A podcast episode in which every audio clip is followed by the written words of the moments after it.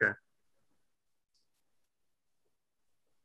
Okay, so Jeff, that's all we have right now. So uh, let's let's get started. So uh, okay. uh, thank you, thank you everyone for coming to today's AIAA Los Angeles Las Vegas sections uh, section uh, meeting today on May 27. Uh, so uh, we welcome um, welcome you all. so now let's we'll introduce our section chair, Dr. Jeffrey Purcell is our section chair and is AIAA fellow. Is the chief scientist in Raytheon. So welcome, Dr. Purcell. Well, thank you very much, Ken. It's a pleasure to be here. Uh, we, uh, we have another wonderful event uh, this evening uh, about the challenges of landing Perseverance on Mars uh, by Al Chen from JPL.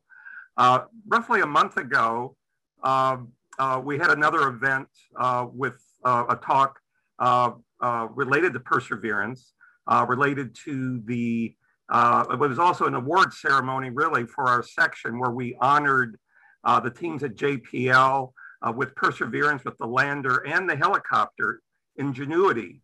Uh, they won the LA Las Vegas section uh, technical award of the year. We are very pleased to present it to them as part of a long history of very distinguished winners, uh, including groups at UCLA, uh, SpaceX, et cetera. So we're very pleased to recognize them then and to have this follow-on talk to talk about the challenges of the landing of Perseverance. Uh, but before we launch into that, uh, uh, we're going to continue our, our recognition series with recognizing uh, our members with exceptionally long uh, memberships in the Institute. And for that, I'm very pleased to introduce Aldo Martinez, our membership chair. So Aldo, please take it away. Uh, good afternoon, everyone. Uh, as mentioned before, I'm Aldo Martinez Martinez, and I am the section uh, membership chair. And uh, tonight, um, Ken, do you have the slide or do you want me to pull it up? Oh, do, do you have, if you have, you can show. If not, I can show on my, from my end. Okay, I'll, I'll show, I'll pull it up from my end. Okay.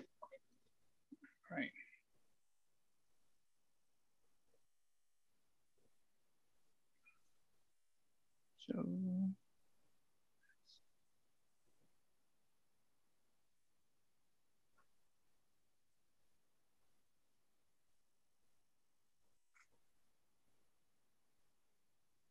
Can everyone see my screen? Yep. All right. Uh, so it is my pleasure to um, introduce some of the members who are celebrating their anniversaries.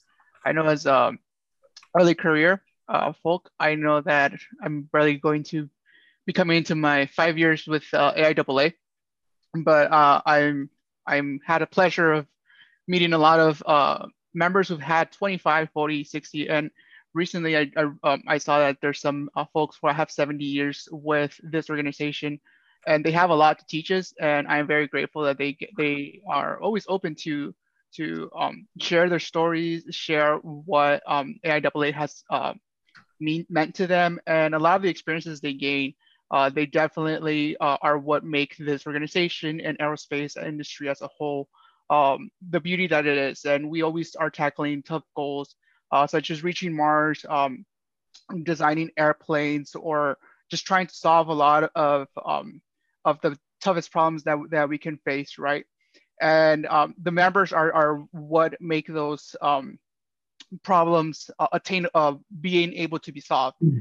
And so it is my pleasure to um, give some time to the members who are present uh, in this um, at this meeting and uh, those who weren't able to make it um, and also giving them a little bit of recognition amongst all of the other uh, all of the peers that are present today. Um, um, more more than anything to to thank them for their for their time and if uh, you guys have if you guys want to come off mute and uh, give a quick um, experience under two minutes of what AIAA has meant to you, or maybe the, the some of something that uh, you've encountered in your tenure with AIAA, we will be more than happy to to give you the, the floor for a couple of minutes. Uh, but do be mindful that we do have some um, a speaker coming up that um, I'm quite interested in, and a lot of us are quite interested to hear the talk. Uh, so I will uh, keep it uh, mo moving, uh, but without further ado, for the 25 years, we have Mr. Jason Pugsley. Um, please, I apologize if I uh, misstate some of um, someone's name. Uh, feel free to correct me. I don't see Mr. He, Mr. Pursley is not here. Okay. Uh, Gary Rowley? He's not here. Dr. Paul Scott? He's not here either. All right, and for the 40 years, we have Miss Marlee Wheaton. Uh, Meredith is not here, but we have uh, Mr. Doug Ikemi. Uh, his short name is Harlock. He's, he's also 40 years. Do you want him to say a few words? Oh, sure, if, if he's more than willing to, to share some of experience. Uh, Mr. Ikemi, please, please go ahead, say something. Wow, I wasn't expecting to be on stage, but uh, I guess there's you get a reward for surviving. yeah, I know aer aerospace is an up and down industry, but uh, it's uh, it's people like you who really make it worth a while and kind of uh, keep our hopes up and, and, and get us to the other side.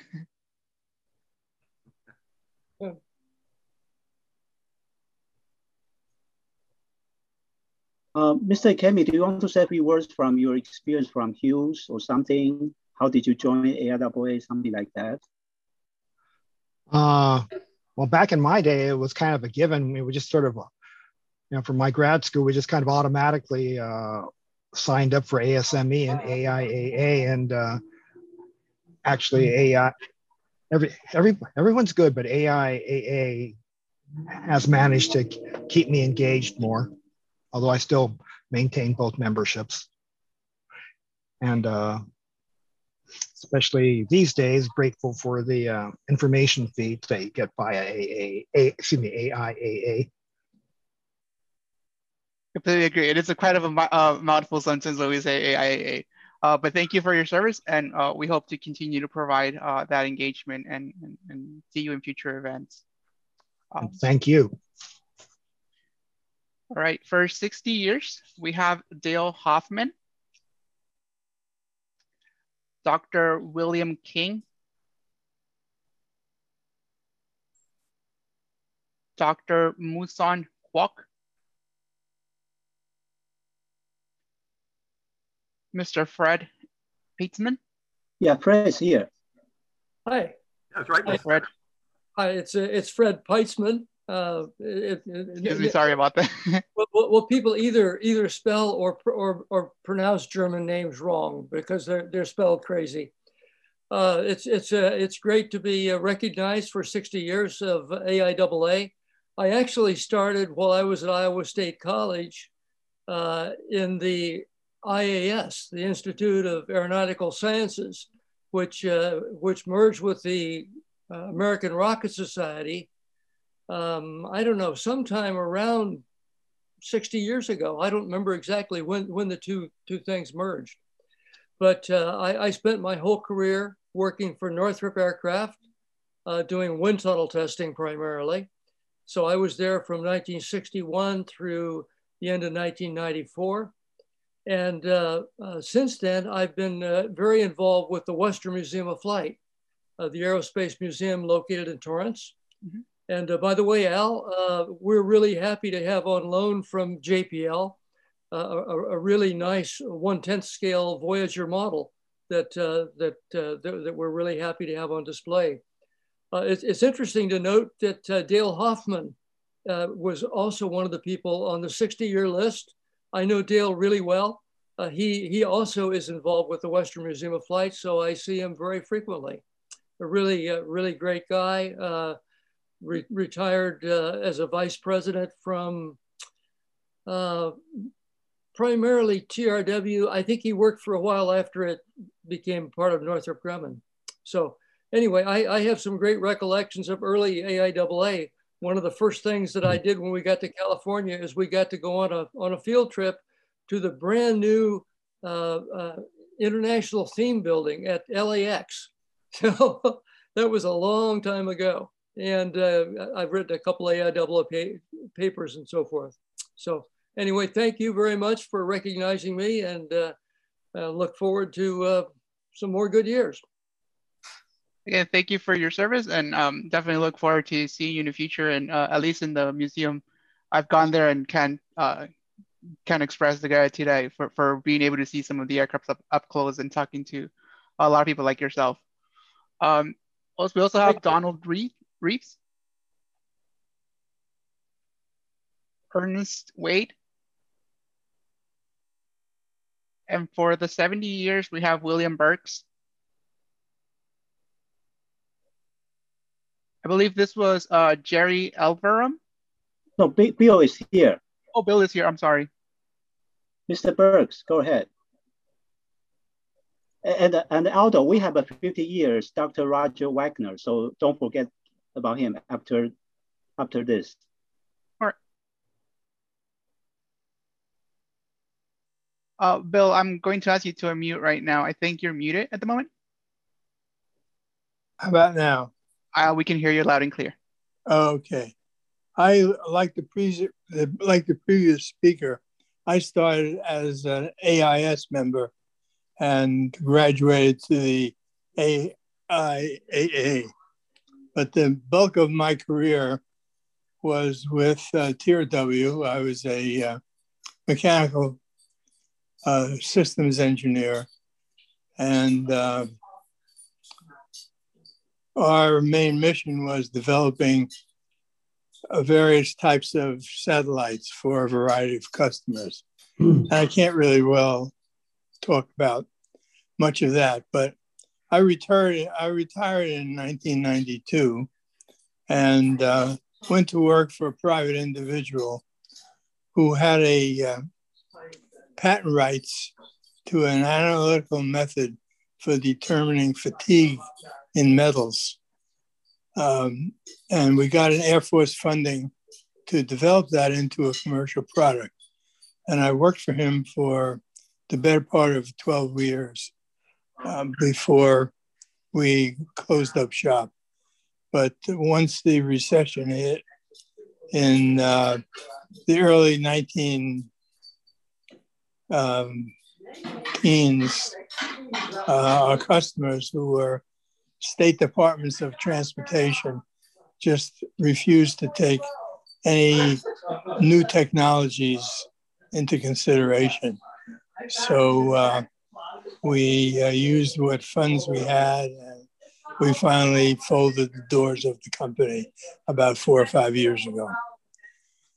But um, that's about all. But I've been maintaining my membership in AIAA I don't go to meetings too often, but I keep in touch with a lot of my former workers at uh, at TRW, and I met a lot of good, interesting people at my uh, following uh, assignment.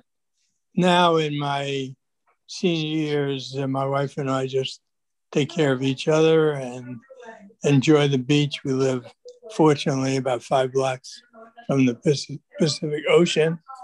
And right now we're entertaining one of our granddaughters and a friend. And later on this evening, my son who lives in uh, Iowa and New York is coming to spend the next weekend with us. So, anyway, I'm going to conclude now, and I will catch the Mars presentation at some later uh, time. I'm going to join my family, but I appreciate you finding me and giving me the opportunity to uh, speak up a little bit. So I'll, I'll sign off. Thank you very much. Bye bye. Oh, good afternoon. and Thank you for your service. Um, and we also have uh, Kenneth Goldman and Herbert Gra uh, Graham. Graham. They're not here. And Ken, you, you mentioned someone was. Um... Yes, Dr. Roger Wagner, his 50 years uh, membership anniversary, he's with us. Hello, Dr. Roger. Uh, would you want to uh, say, share some, some words? Sure. Can everybody hear me? Uh, yes, we can. Excellent. Say I started my career back at the University of Missouri many moons ago and uh, got a mechanical engineering degree then. And I was enrolled in a dual major, uh, including aerospace. But that, that, that, fell by the wayside. And so uh, it was just the nature of the beast. Ended up transferring to Purdue and I got my graduate work done there. And of course, the first job I had, uh, I left it up to my wife at the time to choose East, East Coast or West Coast. East Coast was Grumman at the time. West Coast was uh, Hughes and TRW. So she says, I want to go to the West Coast. I said, okay. And I'm going to pick the company. And I went with Hughes Aircraft. Thoroughly enjoyed my time there and uh, met a lot of dynamite people along my career path. And so, as Bill Burke stated, there's, there's a lot I can talk about. There's a lot I can't talk about with some of the work that I've been involved with but I've really gotten a lot of uh, uh, experience and uh, satisfaction out of being an AIAA. So uh, I will um, continue uh, my effort here. And uh, it's a shame to go out on a, a COVID note, but I want to get through this and put a few more years in before I say sayonara. Thank you very much for recognizing me. Thank you, Dr. Wagner. And and as always, we're it's it's our pleasure to to uh, build all these events up. It, and this is why we do it for the members so that they can have some uh, form to express what what they've um, experienced throughout their careers and also to, to share it and gain some more knowledge. Um, so without uh, further ado, Ken, I'll I'll hand over the um, the presentation over. Oh, uh, thank you, Aldo. That's fantastic. Uh, so so Jeff, that will uh, is uh, Alan's presentation. So uh, you, you can go ahead. Okay. Well, thank, thank you, Aldo. Thank you, Ken. I'm very pleased to introduce our speaker for this evening, Al Chen from JPL, uh, who's going to talk about the challenges of landing Perseverance on Mars. Uh, Al is a system engineer at JPL in the Entry, Descent, and Landing Systems Advanced Technologies Group. Uh, He's the ent uh, entry, descent, and landing lead for the Mars 2020 project. Uh, during his 10 years of duty on the Mars Science Lab, uh, he was uh, EDL operation lead, flight dynamics lead, co-led the joint science and engineering Mars atmospheric characterization team, and also a member of the flight system systems engineering team. So he played multiple roles, multidisciplinary roles in this uh, important mission. Uh, he also did, play, did the play-by-play commentary for the landing. I actually thought so. I thought I might have even recognized your voice. Uh, he also worked on the Mars Exploration Rovers project, uh, performing EDL reconstruction and analysis and testing. So without further ado, uh, Al Chen, take away your talk. Everybody, uh, thanks for uh, inviting me to come chat with you all. Um, and congratulations to those of you who uh, had uh, big round number anniversaries uh, in the IAA. That's pretty awesome. I'm pretty impressed by uh, you guys sticking through this, uh, all of this. Um, so I'm going to talk to you about uh, the challenges of landing on Mars. Let me see if I can overcome the challenges of presenting on Zoom first. So give me a second to get set up here. hopefully this will work.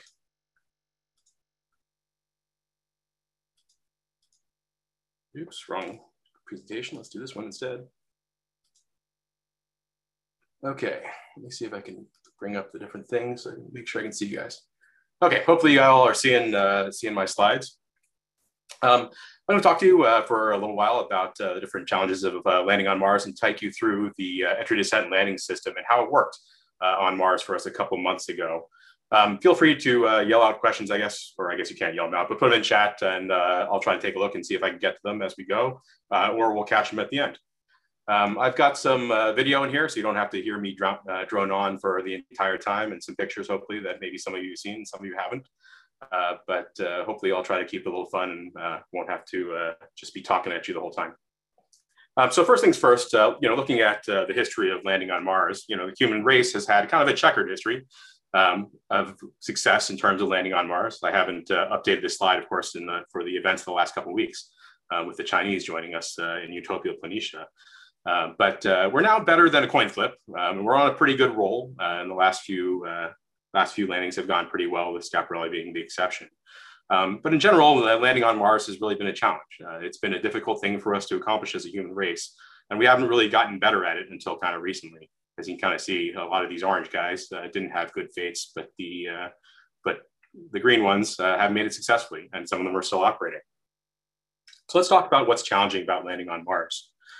Um, first things first, you know, you got to recognize the differences between Mars and Earth in itself. And one of them, of course, is the atmosphere itself. Um, the atmosphere here on Earth is very thick, very useful for us uh, for slowing down. Uh, somebody once told me that Mars has just much, uh, just enough atmosphere to be really annoying. That's not quite true. We obviously need the atmosphere to slow down and use it quite a bit to, to land things on Mars. Um, and but it's got uh, you know too much atmosphere to completely ignore. We want to use it to be able to land. Uh, but it's too little to really do the same kind of things we do here on Earth, you know, like land capsules only using parachutes um, and things like that. Um, in addition to that, it's got significant seasonal variability um, across the, the course of the Martian year. The atmosphere uh, can change quite a bit. Uh, you get about 20% uh, difference in density across the course of the year. Um, and then also uh, during parts of the year, you can get global planet encircling dust storms, um, which aren't great either. So the atmosphere is thick enough to support weather, clouds, and winds, uh, but doesn't really, you know, have the same kind of thickness that we have here on Earth to really use it completely stop.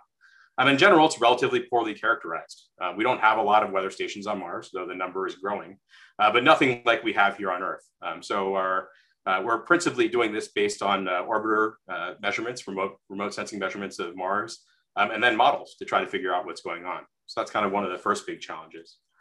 Um, the second big challenge, of course, with Mars is, uh, as far as I know, there are no landing pads or runways that we can use. Um, and then there's this conflict here between what we're trying to do there and where it's safe to land. Typically, we want places that look like runways or parking lots or landing pads, places that are flat, devoid of rocks, don't have slopes, uh, don't have sand on them, you know, things that are, are nice places to land. Uh, but the scientists who, uh, you know, are pretty much driving the mission to some degree in terms of our objectives of these missions, want to go to places with lots of rocks and steep slopes, you know, places where we can access lots of parts of Mars's history easily. Um, so those, those kind of things are in tension with each other. Uh, the science targets are landing hazards. And uh, that's pretty much something we fought with all the way since the beginning of uh, the beginning of trying to landing on land on Mars. Um, and as we keep trying to get more and more uh, aggressive with what we're trying to do scientifically there, we keep try trying to go to harder and harder to places to land where the terrain is really challenging us to find safe places to touch down. Finally, of course, because of those differences between uh, Earth and Mars, uh, testing and proving that uh, the EDL system or entry descent landing systems will work is a big challenge as well. Um, you know, there's always a mantra for us to uh, test as you fly and fly as you test. Uh, but that's really something we can't do here on Earth for a Mars type landing. Uh, the atmosphere is wrong, gravity is wrong, all sorts of things are wrong. So we can't really do a system test certainly couldn't do one affordably, and even if we could, um, wouldn't be very realistic. Um, so in general, what we try to do to, uh, to achieve that verification and validation to prove that our system is going to work is try to use systems that, uh, as much as possible, are constrained so that they are being there's something that we can analyze.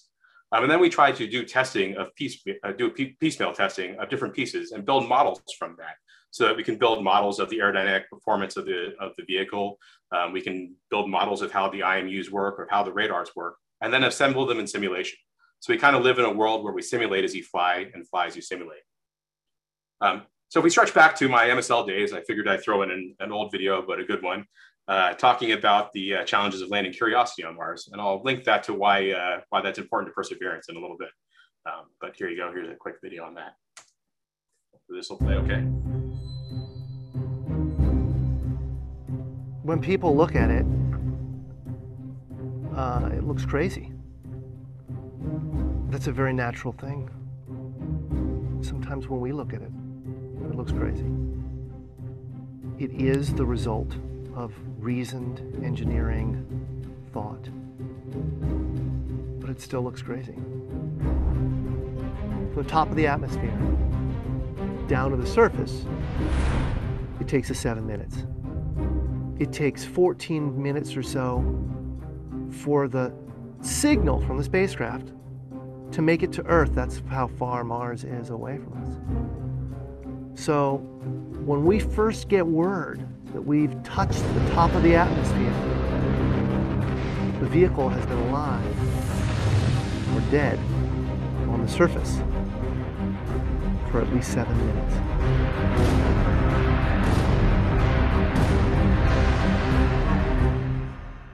Entry, descent, and landing, also known as EDL, is referred to as the seven minutes of terror because we've got literally seven minutes to get from the top of the atmosphere to the surface of Mars, going from 13,000 miles an hour to zero in perfect sequence, perfect choreography, perfect timing, and the computer has to do it all by itself with no help from the ground. It, if any one thing doesn't work just right, it's game over. We slam into the atmosphere and develop so much aerodynamic drag. Our heat shield, it heats up and it glows like the surface of the sun. 1600 degrees. During entry, the vehicle is not only slowing down violently through the atmosphere, but also we are guiding it like an airplane to be able to land in a very narrow constrained space. This is one of the biggest challenges that we're facing and one that we had never attempted on Mars. Mars is actually really hard to slow down because it has just enough atmosphere that you have to deal with it. Otherwise, it will destroy your spacecraft. On the other hand, it doesn't have enough atmosphere to finish the job. We're still going about 1,000 miles an hour.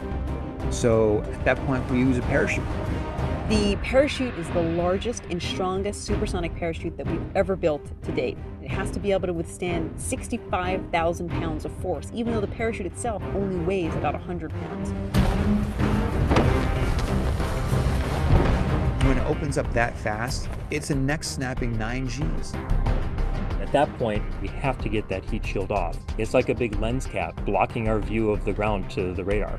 The radar has to take just the right altitude and velocity measurements at just the right time, or the rest of the landing sequence won't work.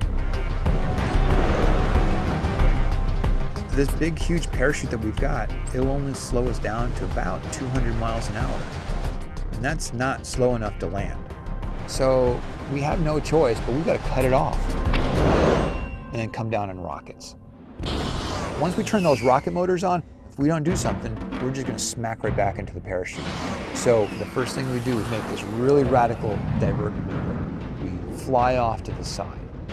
Diverting away from the parachute, killing our horizontal velocity and our vertical velocity, getting the rover moving straight up and down so it can look at the surface with its radar and see where we're going to land. And we head straight down to the bottom of a crater, right beside a six kilometer high mountain.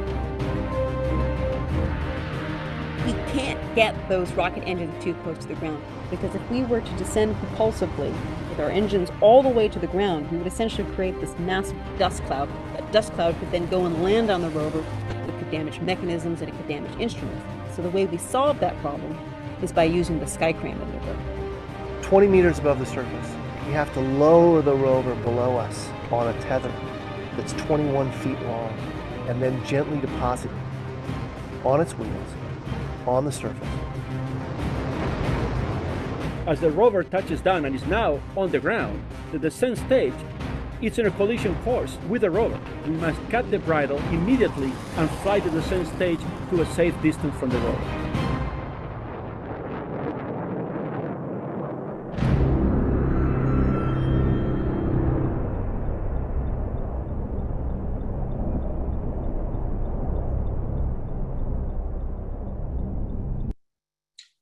Course, coming up on uh, almost the ninth anniversary of the successful landing of Curiosity.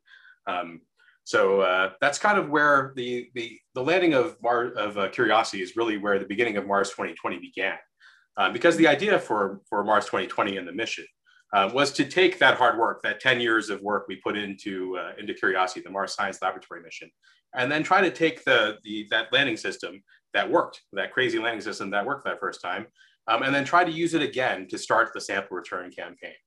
Um, so the idea of Mars 2020 as a mission, when it was when it, uh, we first came up with it about uh, eight years ago or so, um, was basically to try to refly as much of that MSL system, that Mars Science Laboratory system, that landed Curiosity as possible. In some cases, even some of the residual hardware uh, we had left over from Curiosity, uh, but to do a new mission, to uh, to land the, the uh, first leg of a sample return mission to bring back samples from Mars. Um, so the idea really was to leverage all that design and history from MSL uh, to do this whole new mission. And then try not to change uh, anything that we didn't have to change. Basically, you know, given that all the blood, sweat, and tears we'd put into uh, into Curiosity and getting her there safely. Let's leverage that again and not have to work too hard on those parts. So that was the idea. Uh, but what is this new mission that we were after? What is the mission that uh, that Perseverance is doing right now? Um, really, it's about understanding the possibilities for past life on Mars. Um, you know, it's got these kind of twin objectives of understanding that ancient the potential for ancient microbial life. Uh, we know that Mars itself was uh, warm, wet, and habitable about three and a half billion years ago, about the same time that it was that Earth uh, was warm, wet, and habitable at that time, and when life started to take hold here on Earth. Um, so the idea really with uh, that side of the mission of the Perseverance mission is to find samples that might have that evidence of past life and prepare it for return to Earth uh, by caching them in tubes that we can then uh, take all the way back from Mars back to Earth. A secondary objective, of course, is to prepare for eventual human exploration of Mars. Uh, so we have things like the MOXIE instrument that you might have heard about recently uh, that is trying to take some of that carbon dioxide atmosphere of Mars and turn it to oxygen, uh, which we've already done successfully. Uh, we're also carrying other things like uh, spacesuit materials to see uh, what happens to them over time on Mars. Again, with the idea of eventually preparing for humans to land on Mars. Um, but with that first kind of astrobiological goal of going to the places where there might be evidence of past life, we wanted to make sure that we can go to the places that both had that past life or might have had that past life in the past, and then it's still preserved for us to find now. Um, places like Jezero Crater. Uh, Jezero Crater, which is the site that Perseverance is at now, is believed to have once been a lake. Um, you can kind of see from space, and I'll show you some pictures from now. Uh, of you can see how the uh, inflow channel kind of came into the uh, crater, uh, which then had a lake there and deposited a delta there. Um, and then there's an outflow channel as well. Um, scientists once told me that uh, there's no uh, delta on Earth that you can't find the signs of life in. so that's kind of what kind of drove the idea of going to Jezero now that it, there is a delta there now that we can still see, even though all that water is gone and the surface of Mars is dry and desiccant and cold. Um, we can still see that delta that's formed there. And hopefully that delta is a good place to preserve those signs of past life. Um, but that it's in itself provides a challenge for us that we'll talk about a little bit later in that deltas and this crater are not the parking lots and landing strips that we're looking for. So let's talk a little bit about the uh, Mars 2020 entry descent landing system. Again, borrowing heavily uh, from the Curiosity landing system. The idea and the kind of ethos behind what we are doing was to keep as much of the Mars Science Laboratory design as possible, but fix things, fix things that didn't work quite right for us on Curiosity, although we landed successfully. Uh, we did find some things that didn't quite work right, um, or things that weren't uh, very robust, things that we might have gotten away with uh, last time that we don't want to take our chances with again. Um, we have a much bigger rover here this time. Perseverance itself is about 130 kilos heavier than the 900 kilo uh, Curiosity rover, so we have to land that uh, that bigger rover as well at more dangerous sites, places like Jezero, uh, but without breaking that heritage architecture that we have from Curiosity. And of course, kind of looming over us in the last year or so, of course, was the pandemic itself, uh, where just like we're talking here on Zoom instead of uh, together in person, uh, we ended up having to finish the build of the spacecraft remotely, um, launch it in many cases remotely, and then operate it in a lot of cases from places like my guest bedroom. Um, so uh, that was uh, an additional challenge that we didn't see coming. Going back to, uh, to MSL and taking a look at uh, what went wrong, there's nothing like trying to, to do something again to realize uh, what, didn't co- what, what didn't go quite right the first time. Um, one thing we noticed about the uh, landing of Curiosity is that we actually touched down slower than we had intended. Um, Curiosity and Perseverance both were intended are intended to touch down at 0.75 meters per second. Um, and Curiosity, after our detailed reconstruction, actually touched down at about 0.6 uh, meters per second or so, so slower than we had intended. Um, that actually turned out to be an issue with gravity. Um, you think, you know, you know gravity pretty well at different places, even like Mars. Uh, but at a place like like uh, Gale Crater, which is this giant crater that's very deep but has this big mountain in it, uh, we had the local gravity uh, modeled incorrectly for that site. Um, and because we were only using two of our radar, radar beams during that sky crane maneuver, um, we were kind of assuming we knew what the gravitational acceleration was, and we were wrong. Um, so then to correct that for Mars 2020, we've created high fidelity uh, gravitational models for all of our sites that are kind of hyper local. Uh, we're using the uh, terrain and the shape of the terrain and assumptions about the density to produce a terrain implied gravity model for each of our landing sites that we were choosing between, and of course for the Jezero site that we eventually went to. Um, second, on the uh, parachute deployment side of things, uh, one thing we noticed after taking a look at the uh, at all of our navigational data and of course the IMU measurements from the Curiosity uh, landing itself we noticed that the parachute deployment event, which is quite violent, um, we've got a uh, parachute that we're firing out of the back of the vehicle uh, with a mortar, basically a cannon, uh, was causing a bunch of ringing um, in our panels and then in the IMU as well, causing a navigational disturbance. Um, this is kind of similar, right? We're getting getting rates that we were seeing at the uh, at the IMU, um, which uh, led us to uh, think about what happened to Schiaparelli to some degree. Schiaparelli was lost due to higher than expected uh, rates detected at the IMU as well, um, that caused saturation of the vehicle or saturation of the of the inertial measurement units. Um, so to be sure that that didn't happen for us, we kind of softened up the parachute train a little bit to reduce the disturbance. Um, also developed a, uh, a way to reduce the resolution of the GNC filters in the IMU uh, so that sat saturation wouldn't occur. Uh, finally, um, on another project that uh, was around the low density supersonic decelerators project that was around to develop additional aero decelerators for Mars, they were developing a large parachute uh, that was going to be hopefully used for future missions, missions even bigger than uh, what became the Perseverance mission. And they were designing that parachute much the same way that we've been designing parachutes and testing them since Pathfinder, since Pathfinder and uh, Mars exploration rovers and Phoenix. Um, this uh, approach where we had been designing the parachutes and then testing them subsonically. Uh, but they went as far as testing them supersonically, um, which led to uh, something that I'll show you here on this next video. Hopefully this will play too. Shut off my video for bandwidth. So this is over the skies of uh, over the Pacific, out over the uh, Pacific Test Range in Kauai. Uh, what you're first seeing here is actually a, a Ballute. That's a different kind of decelerator, uh, but it's used to stage uh, this much larger parachute that again we designed in much the same way that we've designed all our parachutes for for Mars uh, since Pathfinder. So there's that blue pulling out the parachute, and there goes that parachute. Let me play that one more time because it's the stuff of my nightmares here. Um, of course, we have to, to, to, test parachutes. We have to test them up in the upper atmosphere to get the uh, Mach um, and density about right for Mars. Uh, so these par these parachute tests tests are occurring uh, upwards of 100,000 feet um, above the uh, above the surface and going around Mach 2 or so. So uh, that parachute uh, exploding there and turning into a confetti machine really gave us some pause. Um, given that we'd been testing and designing these parachutes the, the same way, the question kind of came to our mind here you know, have we been getting lucky? Is this something that we've been edging closer to the edge of this cliff here, and then we finally stepped over it with this parachute? Um, you know, have all these parachutes that have been working on Mars really just been a function of us not having, you know, rolling the dice and coming up um, and winning every time?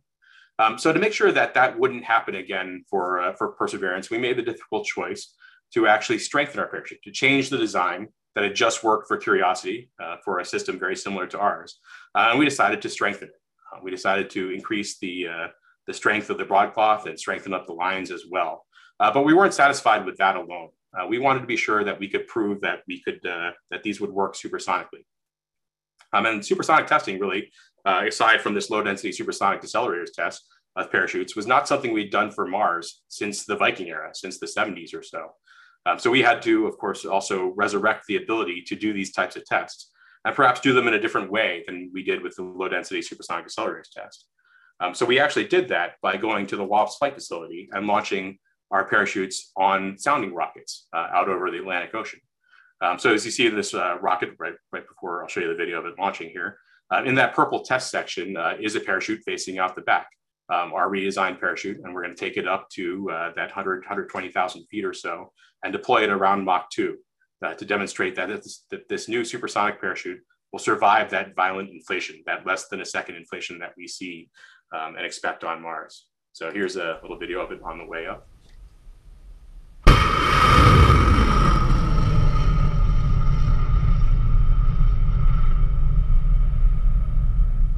Can get a sense of how high we are up here in this video of the uh, parachute inflating here. Um, don't blink or you're going to miss the, uh, the parachute inflating. As I said, uh, inflations on Mars are about uh, 0.6, 0.7 seconds for our 21 and a half meter diameter parachute. And here on Earth, they're even shorter.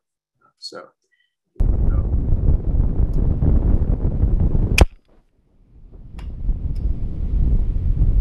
So we were able to redesign our supersonic parachute and then test it supersonically here on Earth. Uh, you can see the limb of the Earth and, and, get an idea of how high up we are. Uh, in case you wanted to see that in slow motion, I've got a little slow motion video of that too. I think we've got some time. So oops, too far. Let me uh, hit play on that.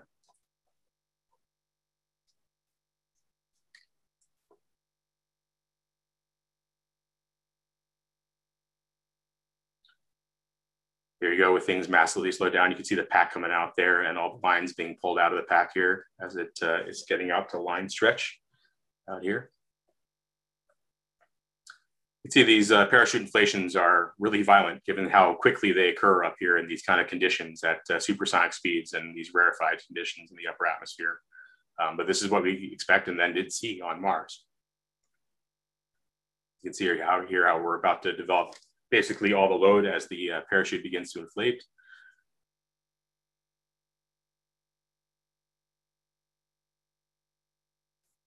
And the ways it inflates, how many lobes that do we develop on the way out there uh, can be pretty chaotic from one inflation to the next. But uh, this is a pretty close to picture perfect inflation there. Um, and this this vehicle saw, or this parachute saw, you know, in the neighborhood of 50,000 pounds of load uh, during this during this test. So good. We uh, made the parachute more, more robust. Hopefully, we stepped away from the uh, the cliff of uh, what we'd been doing and wouldn't have a bad day with the parachute. So let's move on to uh, kind of other challenges here. Um, I can start my video again so you can see me talking to you. Um, 2020 itself is one thing that, uh, that happened to, you know, timing is everything, they say, right? And uh, the 2020 opportunity happened to be a great time to go to Mars. I told you a little bit about the pressure cycle, right? And the fact that uh, the atmosphere of Mars changes from season to season. Uh, that's principally driven by the orbit of Mars. Mars's orbit is a little bit more eccentric than that of Earth's. Um, so the uh, as it gets as the, planet gets closer to the sun, uh, more of the atmosphere goes from being stuck in the polar ice caps, that carbon dioxide stuck in the uh, in those polar caps, and gets released in the atmosphere.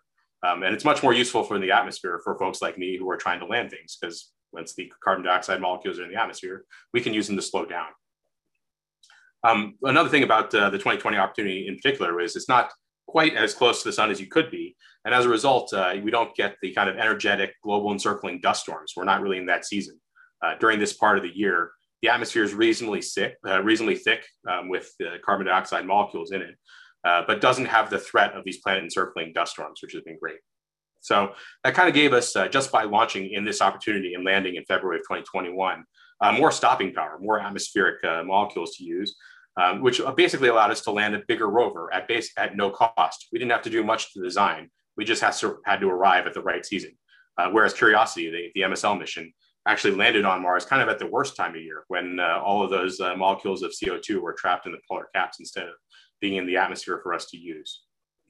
Um, so just by going in, the, in this opportunity, we basically got those 130 kilos of extra rover that we had to deliver for free. So now let's talk about the terrain, uh, specifically at Jezero Crater. Um, if you look on the left here, we have a picture uh, from, of the uh, Jezero Delta, where we were headed um, from the Mars Reconnaissance Orbiter. Uh, there's some false color there to indicate kind of all the different minerals, especially those uh, that, are, that are kind of uh, modified by water, places where we know that there was water based on the chemistry of the, of the minerals we're seeing. Uh, but what you might notice here is that there's really no flat spots. And uh, even the spots that look flat in this picture have lots of rocks on them. Um, in fact, our version of uh, what you see on the left is on the right. Um, this is our hazard map, which is kind of coloring things that uh, are dangerous to land on, um, either because we can't touch down on them safely. There's tons of rocks. You kind of see those kind of splotches to the east. Um, those are all rock fields. Uh, you can obviously see the edge of the delta. Those are high slope places, things we don't want to land on. Uh, and then there are other things like that crater that's uh, kind of in the in the middle of the delta, and some other places that are places that the rover might actually be able to successfully touch down on but we wouldn't be able to drive out of. Um, so we didn't want to treat places that we could land on but not do the mission as safe either. So we marked those as death as well. Um, and there's a lot of red here, right? There's not big splotches of area that we can land on um, that are safe. Um, we contrast this to past missions where basically the landing ellipse, the air ellipse where we can come down and touch down, had to be basically free of hazards. Um, and here we have hazards all over the place. So how could we land at a place like this? What did we have to do to our system? Um, and in fact, Jezero itself was proposed for, uh, for the Mars Science Laboratory mission for Curiosity, but was rejected because of maps like this, uh, because it was too dangerous a place for us to land. Um, so we had to add some tricks to our, to our system here to be able to go to a site like this safely. Uh, the first thing we added was something called range trigger. Um, so range trigger allows us to deploy that supersonic parachute based on navigated range, as opposed to just navigated velocity. Uh, for Curiosity, um, as it was coming in, when it was slowing down on the capsule, it was deploying its parachute based on hitting a hitting a particular velocity. When you get to that targeted velocity, deploy the parachute and slow down. Um, and in fact, it knew from its uh, navigational filter that it was actually a little bit past where we had wanted to deploy the parachute, but it was dutifully doing what we asked it to, which was deploy based on getting to a safe velocity. Um, but we changed things up a little bit for, uh, for Mars 2020 to be able to shrink our landing ellipse, that space where we can land on the ground, where we might end up, um, by having the, uh, the ability to deploy that parachute based on where the vehicle actually was. Um, so that took our landing ellipse that for Curiosity was around 25 by 20 or so to eventually getting down to a, a ellipse that was about seven and a half kilometers by six and a half kilometers by the end, uh, by the time of about launch or so. Um, so you kind of see that really shrinks down the, uh, especially the major axis of our landing ellipse, allowing us to fit that landing ellipse in tighter spots, like that Jezero crater area and target the delta uh, where we eventually touched, uh, where we eventually touched down. The second and most probably even more important piece of the puzzle um, was terrain relative navigation. Here you see kind of the timeline from uh, Curiosity of our touchdown uh, from uh, heat shield separation at about eight kilometers to priming the, uh, the engines that we used to slow down at about three kilometers to doing that backshell separation that was talked about during the video at two kilometers, and then doing that powered flight down to the sky crane. Um, so without wanting to change kind of what was happening on the vehicle because we wanted to live within the Curiosity architecture, we needed to add a system here, this terrain relative navigation system, without disturbing that. Um, so the first thing we wanted to do was add something we called a lander vision system. Um, so after that heat shield comes off, uh, with terrain relative navigation, we were taking pictures of the ground and using those pictures to match them up with an onboard map from the Mars Reconnaissance Orbiter. I don't know if people do this anymore, but uh, you know, it's kind of like looking out the window of your car while you're driving around and then holding your map there um, and trying to figure out what you see out the window and match that up with your map and thereby figure out where you are. Um, that's what we were asking the vehicle to do too. Um, so really what that lander vision system did while on parachute during a time when things were relatively quiescent on the vehicle um, and we were just descending and waiting for backshell separation, we took those pictures, matched them up with an onboard map and figured out where we were. And then we could use that information once we separate from the back shell to smartly fly the, uh, the spacecraft with a safe target selection, um, divert. So instead of just diverting to avoid the back shell, we, avoid, we, we diverted to avoid the back shell, slow down, and head for the nearest safe site.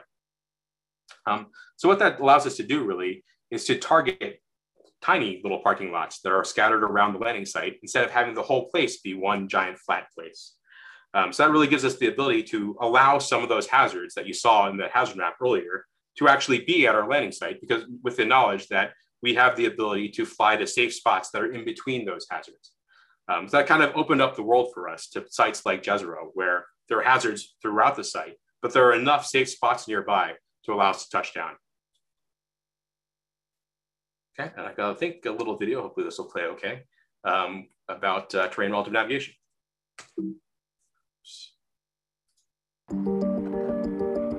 We are in Death Valley testing terrain relative navigation, the new technology for Mars 2020.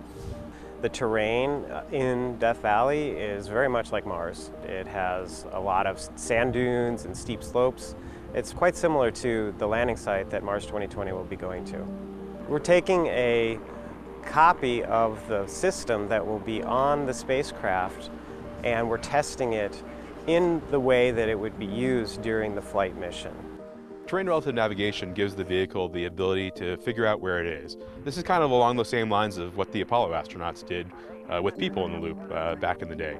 Those guys uh, were looking out the window and uh, looking for different craters and other features on the moon that they knew of from the maps we had of the moon. So that way they could figure out where they are and figure out where they needed to land to, to be safe. So for the first time here on Mars, we, we're, we're automating that. What terrain relative navigation gives you is the ability to avoid hazards that you already know about. So large hazards, hills, craters, things that you've seen before. With the camera, we take images as we're descending and we match pieces of the image to orbital imagery that we have stored on board. And if we make many of these matches, we're able to figure out where we are relative to the map.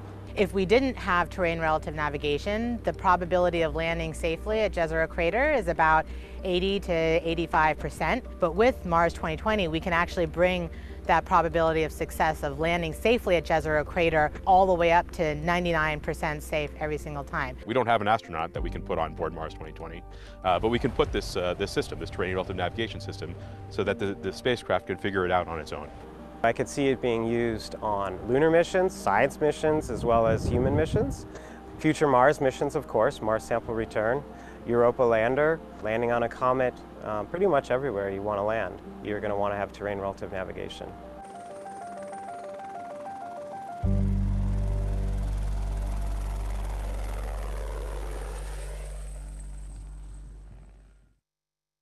Okay, so with the addition of uh, range trigger and terrain relative navigation, we felt comfortable going to a site like Jezero.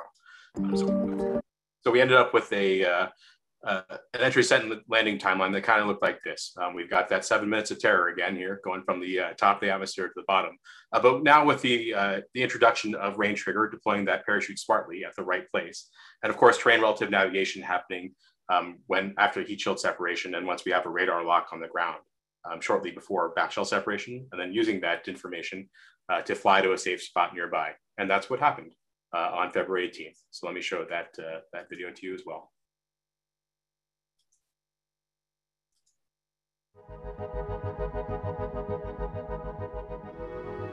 Propulsion, go. EDL phase lead, go.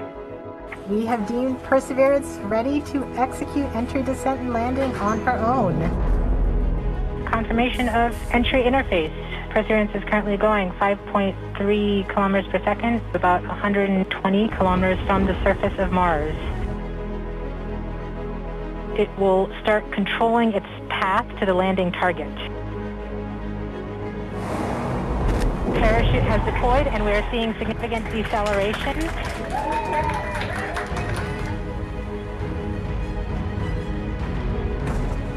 The heat shield has been separated.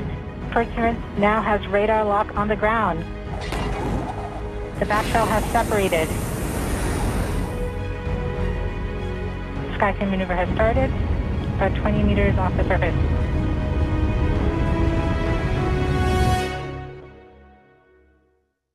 Tango Delta, nominal.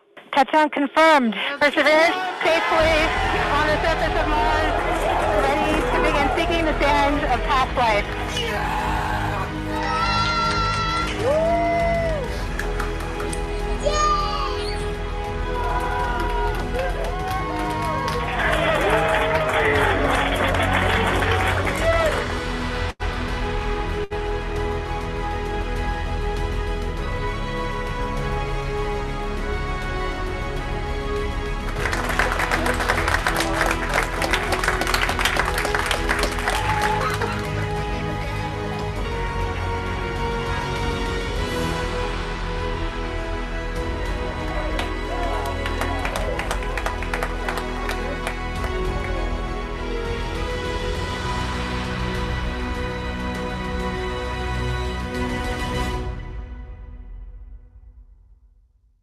Forgot to mention, but you might have seen uh, as part of that video, uh, some of our video from the uh, new entry, descent, and landing camera system uh, that we had on there as well.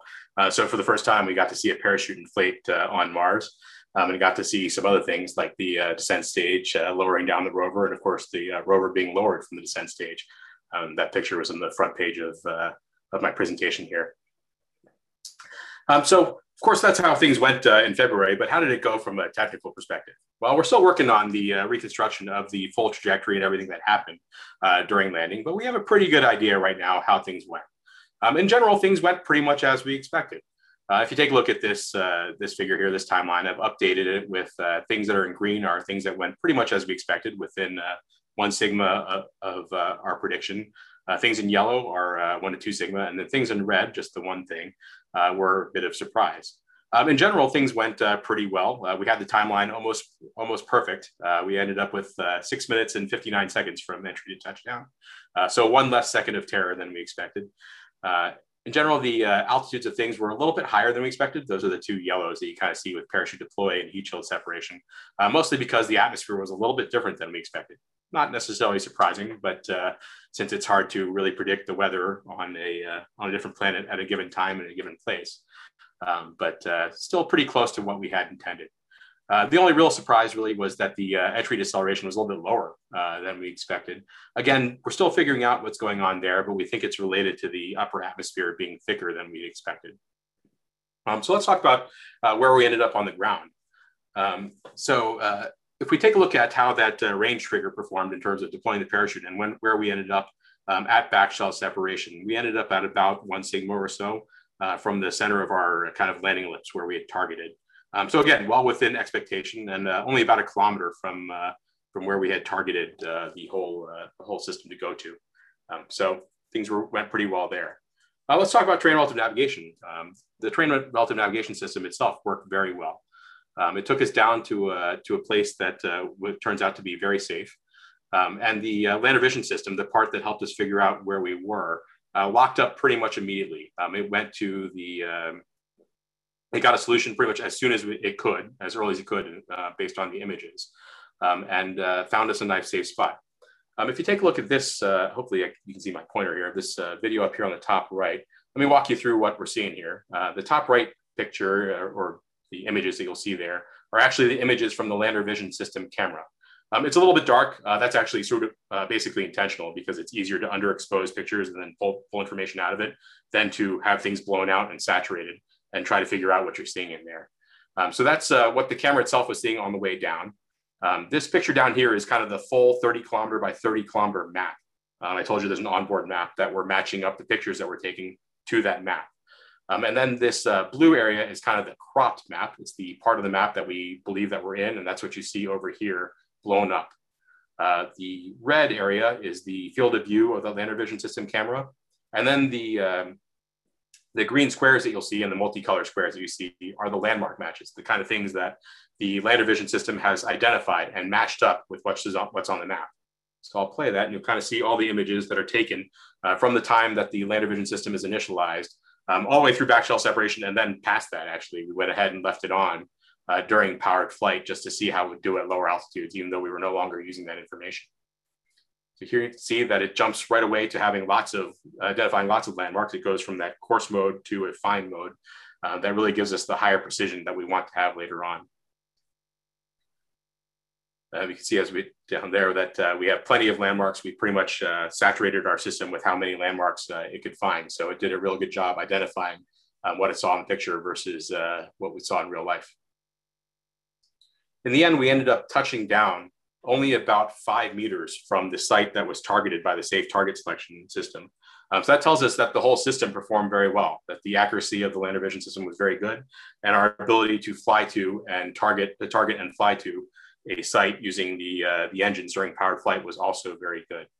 Um, and it turns out this was pretty important to us. Um, if we had done a divert much more, much more like Curiosity had done with the Mars Science Laboratory mission, uh, we would have ended up diverting to a site that would have been about, uh, to a landing spot that would have been about 20% hazardous. So 20% chance of uh, death at touchdown. Um, so we, uh, it was very important that we chose to use the ter terrain relative navigation system here to fly Jezero, or we would have had a pretty bad day um, if we tried it without it. You can kind of see here where we landed uh, in the pictures down here uh, at the place we've deemed Butler Landing, uh, that it's a nice little safe oasis there, a blue oasis amongst hazards all around it. Um, so this turned out to be a, uh, a great place to land.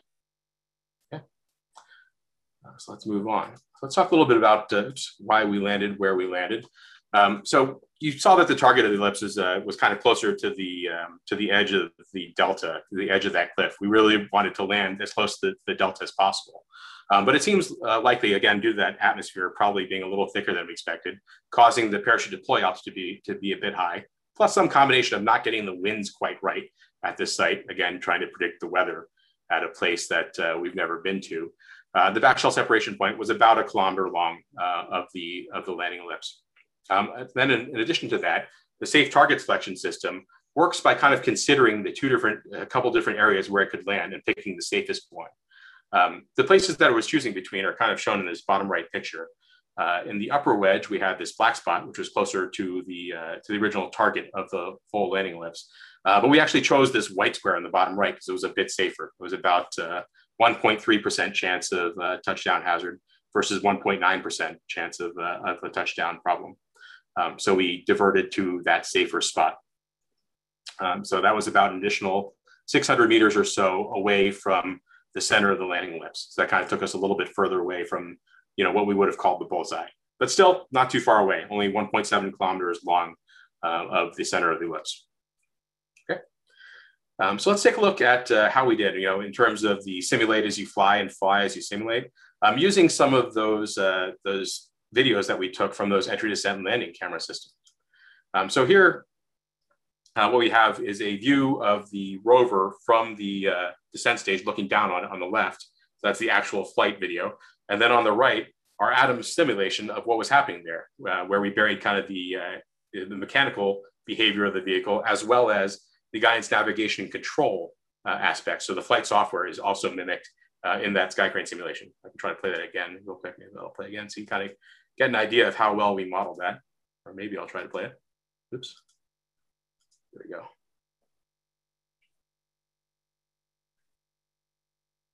I don't know about you, but this looked at this turned out to look pretty good to us. Um, that uh, what we actually got to see in real life, which was kind of not mind bending to finally see what it looks like to land on Mars, pretty much matched up uh, with what we had from our simulations. Uh, we also did the reverse, um, tried to take a look from the rover looking up at the descent stage, uh, both in the flight camera video and then with our simulation as well. So hopefully this will play.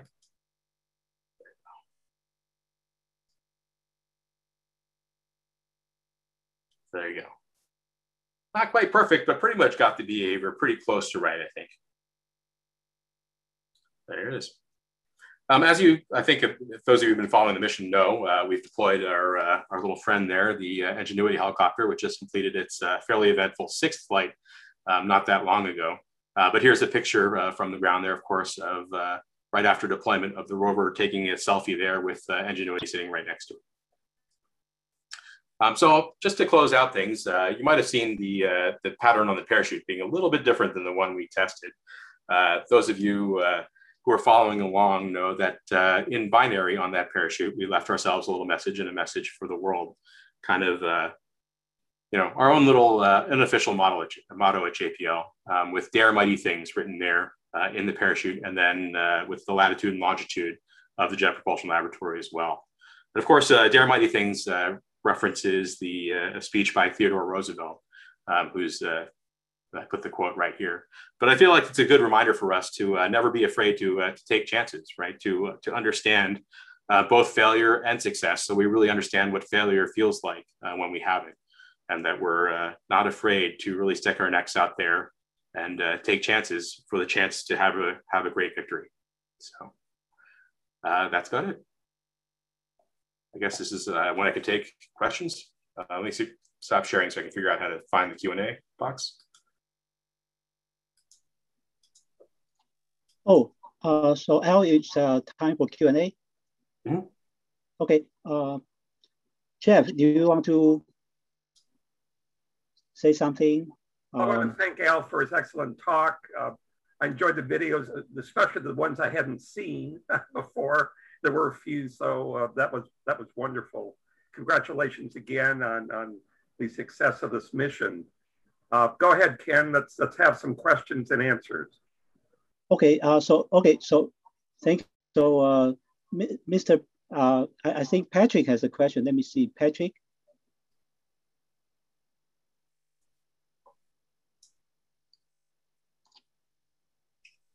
Patrick, go ahead. Mr. Krasek. There's a lot of mute. There's a lot of mute buttons. Sorry, just got them all turned off. so my name is Patrick Klancik, and I just started my space career in 2012.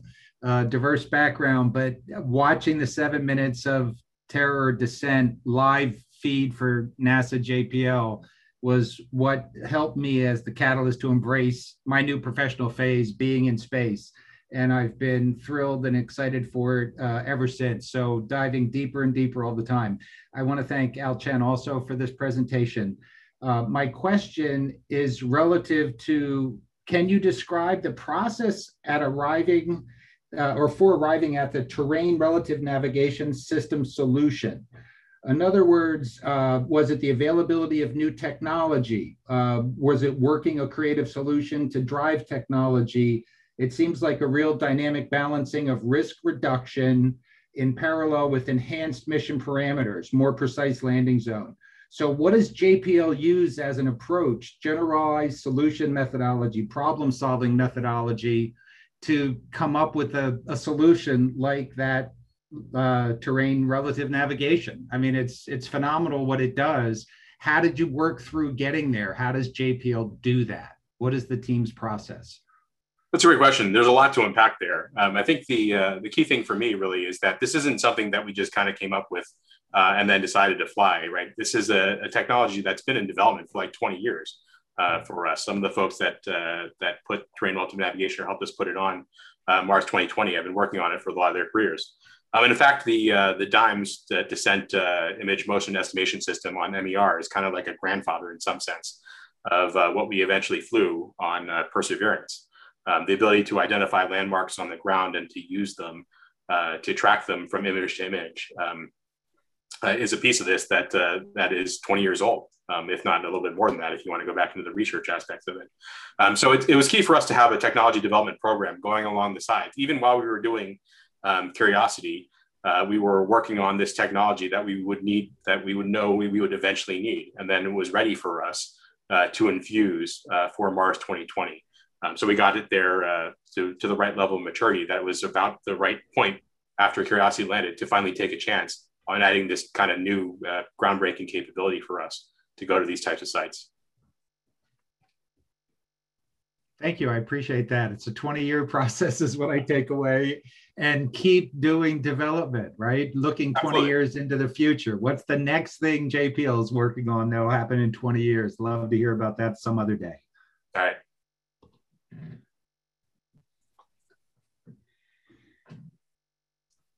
Looks like there's a couple of questions in the Q&A that I could take, I guess. Uh, Adam, Adam is add to Mr. Yeah, Chan. hello. Oh, hello. Hi, uh, my name's Alan as well.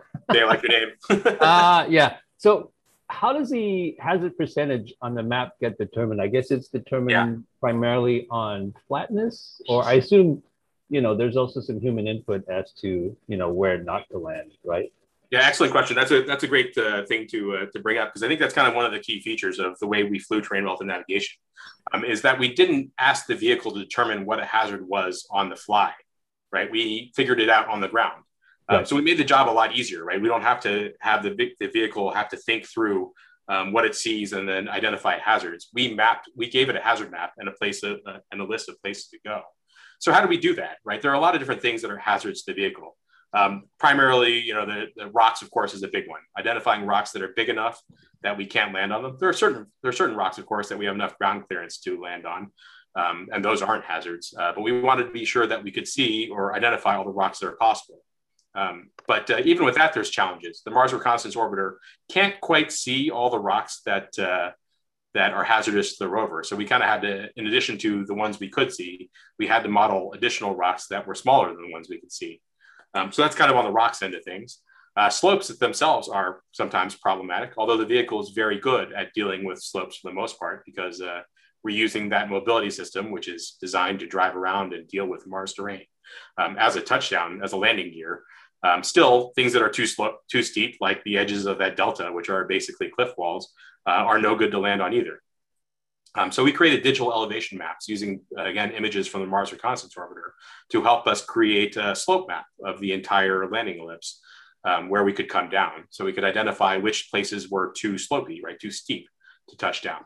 Um, finally, uh, there, you know, I, I, talked about the fact that there are some craters there that are filled in with uh, with things. And there's also these uh, sandy areas with lots of polygonal ripple fields um, or other things that are difficult for the rover to drive on. Uh, we wanted to mark those as hazards as well because we didn't want to touch down in a place where the rover wouldn't be able to accomplish the mission. Um, if you touch down successfully but can't drive away, that's still a failure. Um, so we marked those as well on our hazard map that we gave to the vehicle uh, to fly to the safe spots. So slopes, rocks, um, and bad places to drive are pretty much the uh, the major hazards that we were trying to avoid. Very cool. Thanks. How big is uh, I guess the hard drive or SD drive on on the Perseverance? Uh, depends which one you're talking about, right? The uh, ironically, the EDL camera system uh, carries. Uh, we ended up with a new com- a new com- computer to uh, to do the lander vision system uh, part of this, the terrain relative navigation. But all of that is dwarfed, ironically, by the commercial off the shelf um, EDL camera system and all the data we collected there. So there's not much in terms of what's on what's on the computer in terms of the the main thing flying EDL. Um, it's uh, surprisingly dwarfed by uh, by this off-the-shelf camera system that we have on there. Pretty cool. Thanks. Okay, next is uh, Aaron. Uh, Aaron, do you want to speak out?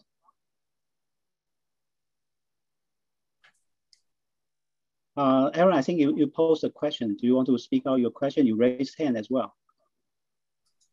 Can Aaron talk? He might. Is he still in the attending list or? No, I Hello, think- am I unmuted? Oh, there you go. Okay. Uh, yes, this is uh, this is Jacob. Actually, this is my wife's Zoom account. Um, but uh, my my question um, is during. Uh, I watched one of the one of the Perseverance live streams for for EDL, and and during that that live stream, I remember hearing some of the you know the comms chatter right after touchdown, uh, referencing uh, Monte Carlo sets either you know being started or being aborted or, or that type of thing. And I'm curious if you could speak a little bit about the types of Monte Carlos that were being run you know, right during the EDL and then immediately during and after touchdown. It seems like kind of an odd time to be running that sort of analysis. Yeah, good question. So, um, you know, as we're getting closer to Mars, uh, our uncertainty in where we are prior to hitting the top of the atmosphere is shrinking very quickly, um, and that uh, that solution can move a bit. It's kind of like you, uh, as you follow into the gravity well of Mars, you get the idea of really where you ended up. Um, so that was very perceptive of you. We were we were running Monte Carlos throughout EDL um, because we were get, grabbing the last kind of known uh, position based on radiometric navigation um, as we got closer to Mars uh, to kind of recalibrate where we thought we might come down and what the performance of the vehicle might be like. Um, so you're right. You were hearing us uh, talking about Monte Carlo runs. They're all based on the latest navigation uh, solutions that we were still getting from interplanetary nav. Okay, yeah, thank you. That's that's very interesting. I I imagine that you must have a great automated process for um, reducing that data and presenting it and making it actionable as it's being run. Uh, having done some Monte Carlos myself, it, that's that's a difficult part of the process. Yeah, I mean it's too late to do anything about it, of course, but at least it gives you an idea of what to expect, um, and uh, you know, in case there are any surprises there. Thank you. Okay, next is uh, Mr. Robert Baker. Uh, Bob, speak out. Uh, did you have to use any machine learning in uh, the process that you use? That's a great question. So uh, we did use some machine learning actually uh, to help us try to identify uh, both uh, additional rocks that we couldn't see um, and to try to smartly identify certain types of terrain that might be problematic. Um, so we did use some machine learning on the uh, terrain identification side of things. Not, of course, on board the vehicle, but in terms of uh, characterizing the hazards here on the ground. Did it help? Yeah, I think so. I mean, it certainly made the job a little bit easier, um, and then we could cross-check it with uh, with human checking to some degree. Um, but uh, you know, there's still a lot of terrain to look at, even with a, a much smaller landing ellipse than in the past. Okay, uh, the next question is from uh, Guido. Uh, Guido, do you want to speak out? Guido is our, our member who, uh, whom I mentioned. He has uh, over 70 years of AIAA membership. It's amazing. So Guido. Yeah. Uh, The Chinese have announced that they've placed a spacecraft on Mars. How much do we know about their spacecraft and, uh, and what sim- uh, similarities and dissimilarities do they have and, and the, the, the level of technology? I don't personally know much about it. I mean, I've seen some things that have been written about it, and that leverages pretty heavily what they did for the moon, which has been quite impressive. Um, you know, I, I, know that the rover itself is about a third the size of a uh, third the weight. Um, it's kind of big because of solar arrays, but about a third the weight of, uh, of Perseverance or so. It's in that neighborhood between a third and half. Um, and they went to uh, Utopia Planitia, which of course is a nice flat place um, to land, a good place to, to, to head uh, if you want to be free of um, a lot of hazards, which is great. But I don't know too much personally about it.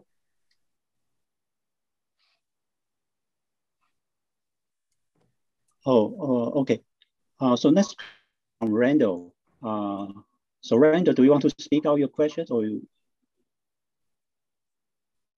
Uh, basically, he has a question: How many frames per second are processed by the TRA, T, TRN system? Great question. We uh, process one sec, one image per second. We don't need to do it too fast um, because all we need is uh, to know where we are, and then we use that information. We can propagate that uh, with the rest of the uh, navigation filter, really, uh, to to figure out where we are and then decide where to go.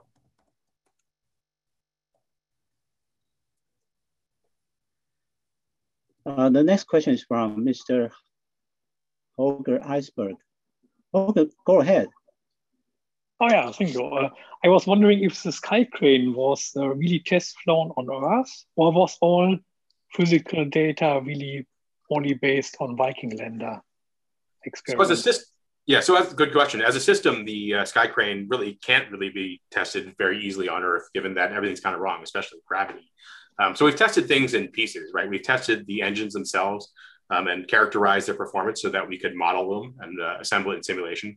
Uh, same thing with uh, deployment of things like the, uh, the, the mobility and the deployment of the rover below a structure. So we got a good idea of how the bridle umbilical and DRL, those kind of wires that connect to the descent stage um, and the rover together and how that works. Um, but you can't really do a full system test of it here on Earth.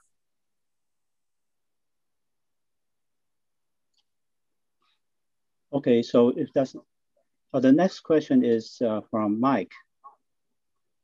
Uh, Mike, go ahead. Yeah, hi, Al. Um, I really enjoyed your presentation and I'm glad to be able to speak to you. Um, I was able to I was able to join a um, AIAA viewing party during the um, during the landing. Actually, I was um, on with AIAA the section with Ken, so we it was nice. Um, the question is, um, what happens to the flyaway after it flies away from the vehicle? Is that does it have any purpose after that? Good question. So the descent stage uh, flew away uh, to the northwest, um, about 600 meters, and crashed into the ground. Um, I can even actually, I don't know if I have it handy, but I can show you uh, pictures of what happened to it too. If you uh, give me a couple of minutes, I can dig one up. Um, but uh, the vehicle actually managed to take a picture of uh, what happened to the to um, to the descent stage, and we can actually see from space as well. Mm-hmm. Sorry, let me see if I can find the right pictures and can still share them. Give me one second here. Again, I still have to figure out Zoom. Share that screen. So it crashes, but does it have any? So it just crashes? Yep, that's right. Um, so let's see. Here's a picture that was taken shortly after landing. Hopefully, you're seeing that um, with the portion of the image contrast stretched here. Um, this is looking back toward the delta, and you can kind of see this white cloud here that's what's left of the descent stage um, at, at, at, impact with the ground. So we don't try to use it again. Uh, we just try to get it out of there. Uh, we can actually see, do I have that picture of what happened to the descent stage from space from Mars Reconnaissance Orbiter a little later? Uh, there's the uh, splatter of the, of the descent stage uh, on the surface of Mars. Oh. So, so I know the purpose is to get it out of the way, but is so I guess so so it so it just it's controlled just to get away. It doesn't have any you don't like try to you don't like guide it to explode anywhere or just yeah. it's attempting to fly uh, a attitude profile to get it to about the distance that we send it to. Um, we send it either forward or backward or from the rover, depending on which way the excuse me, the rover azimuth was at touchdown. Here's a picture, kind of the zoomed out version from the Mars Reconnaissance Orbiter uh, HiRISE uh, imager showing where everything went. Uh, so here's Perseverance down here. Uh, the heat shield ended up downrange. Uh, the descent stage ended up to the northwest, as did the parachute and back shell. Okay. Um, also, I'm kind of, I'm also kind of curious. Um, I know the person asked right before you about the um, the the China lander. Um, I guess what comes to mind when I hear that, I know that um, I know that JPL has a lot of precautions, um, making sure that the lander's clean because they don't want to they don't want to contaminate Mars. So with another with another so what's coming to my mind with another lander up there from China, do we do we do we have any say it do like can they contaminate Mars? I guess that's what I'm thinking. Like, do we have any? We have no. Um, I mean, I don't know if if China is party to the international agreements um, regarding planetary protection. I don't have particular knowledge of that. Um, that being said, right, they're pretty far from the parts of Mars that we're on. Um, although Mars is quite a bit of a smaller planet, right? It has, given no oceans, basically the same amount of landmass as Earth. Um, so uh, there's still a lot of a lot of Mars to explore for us all. Okay. Well, thank you so much. Um, that's all I have to say. Okay, uh, next question. Oh, okay, Jake, uh, Mr. Pinheiro, I think you have another question. Go ahead. Uh, yes, thank you. Um, during your presentation, you showed a couple of images from the TRN system with the correct and incorrect landmark identifications kind of denoted on those images. And mm-hmm. uh, you may have, have gone over this during the talk and I just missed it, but were those, you know, identification of those being correct or incorrect, was that done after the fact or was that done by the system uh, as it was navigating? Uh, it was done by the system as it was navigating. Um, so those, uh, you saw a couple different colors that weren't green. Um, reds were incorrect landmark matches, but the uh, the other guys uh, that you saw in there were actually ones. We had so many landmark matches that after 100 we start throwing them out. Um, so we just throw out the lower quality ones. Okay, so the system itself it, it identifies uh, something as a landmark match, but then it can further identify whether it was correct about that or not. Basically, that's right. Mm-hmm. Okay. All right. Thank you. Okay. Uh, this question from Pankaj. Pankaj, speak out. Oh, yeah. Uh, well, my question is, uh, would the geopolitics be at play on Mars? Or in other words would would the would the Zhurong and the perseverance is there any plan uh, for, to communicate with Zhurong uh, we're nowhere near each other um, with uh, the chinese rover and perseverance are nowhere near each other so i don't think that's really in the cards um, so okay thank you okay next byron uh, Mr. Lowry. Um, well, I think I see his question in the Q&A. Okay, he asked, uh, will you be looking to reduce, further reduce the landing ellipse on future missions? How much accuracy would be beneficial in retrieval missions for the future? So this is a great question and actually very, uh, very astute because we are looking to go further, right? If uh, with the terrain relative navigation system, with the lander vision system, we accurately identified where we were uh, to pretty good accuracy.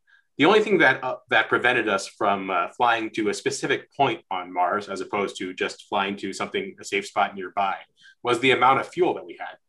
Um, I don't know if I mentioned this, but we actually flew the uh, the dynamic test model descent stage that was that was built for MSL for for Curiosity. Uh, we dusted that off and then turned it into a flight uh, into a flight vehicle. Um, so we were constrained to the amount of fuel that the descent stage could fly, um, about 400 kilos of, of hydrazine or so. So the only thing pre- preventing us from doing what we call pinpoint landing or flying to a particular place on Mars with uh, an accuracy of, you know, in the end, uh, on the order of tens of meters is the amount of fuel uh, that we put on board. Um, so we are looking to do that for the next mission, for the sample retrieval mission, lander mission, uh, that'll go and pick up those samples and put them in Mars orbit um, to reduce the amount of time that we spend on the ground and to get those samples back faster. Um, we are looking at putting more fuel on board so that we can fly right to where we want to land, as opposed to just landing somewhere nearby uh, where we happen to do backshell separation. So good question. Okay, great. Next question is from uh, Mr. Sin, Jasper Sin. Uh, Mr. Sin, do you want to speak out? Well, I think he typed his question in the Q&A. Yeah, I can read it here. Um, he said, what would your advice be for someone starting their aerospace career and keen to work as an EDL engineer? Competencies, uh, skills required, specialist versus generalist.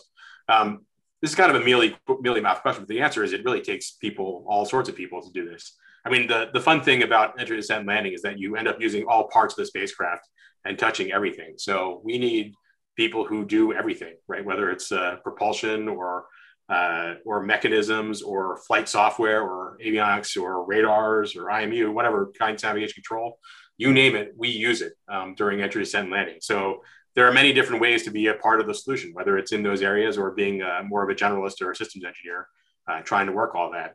And of course, you don't even have to really be technical. I mean, we need uh, procurement people and, and business folks and uh, all sorts of other folks to, to make sure that uh, that we can get to do this. So um, it really takes all types. Uh, so there are many different ways to come at that. Yeah, you see, he posed another question about Sky Crane. Oh, yeah. Okay. So the Sky Crane is in, in, inspiring and now proven uh, to be an effective solution to the Mars EDL mission? What challenges could drive the team to think of the next solution? I mean, beyond the Sky Crane. Good question. I mean, I think you know one of the big things that we're taking advantage of uh, using the Sky Crane is the fact that we're delivering a, a large rover, um, a, a rover that already has a mobility system designed to interact with the surface of Mars. Um, so if you don't have that, the Sky Crane becomes a little less attractive. Um, and I think we might see that uh, going forward, right? If the sample retrieval lander, which I don't think is going to be a big rover, is more likely to be a lander itself, uh, may go away from a Sky Crane system because it doesn't already have that kind of built-in landing gear uh, from having a big high clearance rover available to it to, to use as a touchdown system. Okay, I think there is another question from anonymous attendee. Uh, can you uh, see it? Can you see it? Yeah. Uh, yes. How was the EDL data sent back to Earth? Um, was it sent real time or stored and then dumped to go to a relay first? Yeah, good question. So um, we there's a couple different ways to get uh, the EDL data back. Um, to make sure that we get some amount of data back, uh, especially to be able to reconstruct a fault if something were to happen during entry, descent, and landing. Um, we have two ways of getting things back kind of in real time or near real time. Um, one is direct to earth um, with uh, X band tones. So kind of we have these a tone system where we can essentially play a uh, one uh, like a 256 key keyboard um, where we can play a tone for about 10 seconds and then play the next tone for another 10 seconds or so. Uh, so you can think of that as a really low rate uh, way to get data back. Um, but that X band uh, that X band system is pretty good at getting things um, all the way to you know from Earth just at a very slow rate from Mars to Earth. Uh, the downside being for a place like Jezero at the time we happened to land, that uh, Earth set slightly before touchdown. Um, so at the at the Jezero crater site, so we couldn't actually maintain that uh, X-band tone communication all the way through touchdown. Um, second, the rover is sending out an eight kilobit stream of telemetry to whoever's listening. Um, in this case, uh, orbiters flying overhead, the Mars Reconnaissance Orbiter and MAVEN we actually modified the Mars Reconnaissance Orbiter to be able to relay that uh, that stream of that eight kilobit stream of, uh, of, of, telemetry to Earth in near real time. Um, so that's what you were seeing us taking a look a, a, lot of look at with the combination of those tones plus that eight kilobit stream uh, during landing day. And of course, after a successful landing, we have the ability to play back all the high rate recorded telemetry that the vehicle has after touchdown. Uh, so we've gotten most of that data back by relay as well from ground passes um, as the rover's been doing other things too. We've been sending back EDL data um, and getting all our high rate IMU and all those pictures uh, post landing. Uh, I think uh, Patrick, Mr. Kranczak has uh, something to say. Patrick, go ahead. Can you can you hear me? Yeah. Yeah. So, what about the Phillies logo on your home screen? I love that. I'm from the Northeast, and my wife's a huge Philadelphia Phillies fan. Sorry, they beat the Dodgers occasionally. uh, yeah, I'm from the Philadelphia only, area originally too. the only comment, if you're referring to, is the don't forget the safety and mission assurance people. Oh, yes. Talk about the needed personnel. I know you think about them every day. I do actually. Uh, you know, sat sat close to them, and you know, uh, you know all sorts of all sorts of uh, interaction with safety and mission assurance folks. So uh, it's been uh, yeah, they're they're a big part of the mission success as well. Yeah, again, thank you for a super presentation today. This kind of even personal remotely, it's a, a huge thing. I'm a new member to AIAA, and this is a huge resource. And your time tonight's much appreciated. Thanks.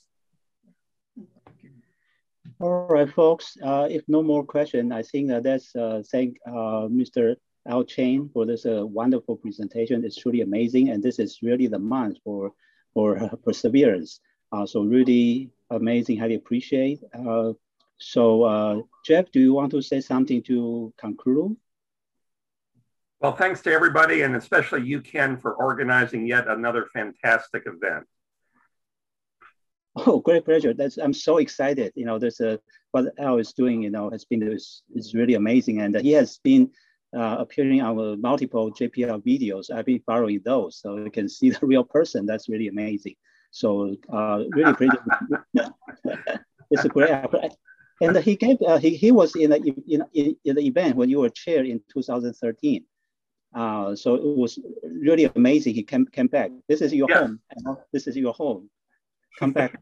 I do recall meeting him before, and it's good to see him again. Yeah.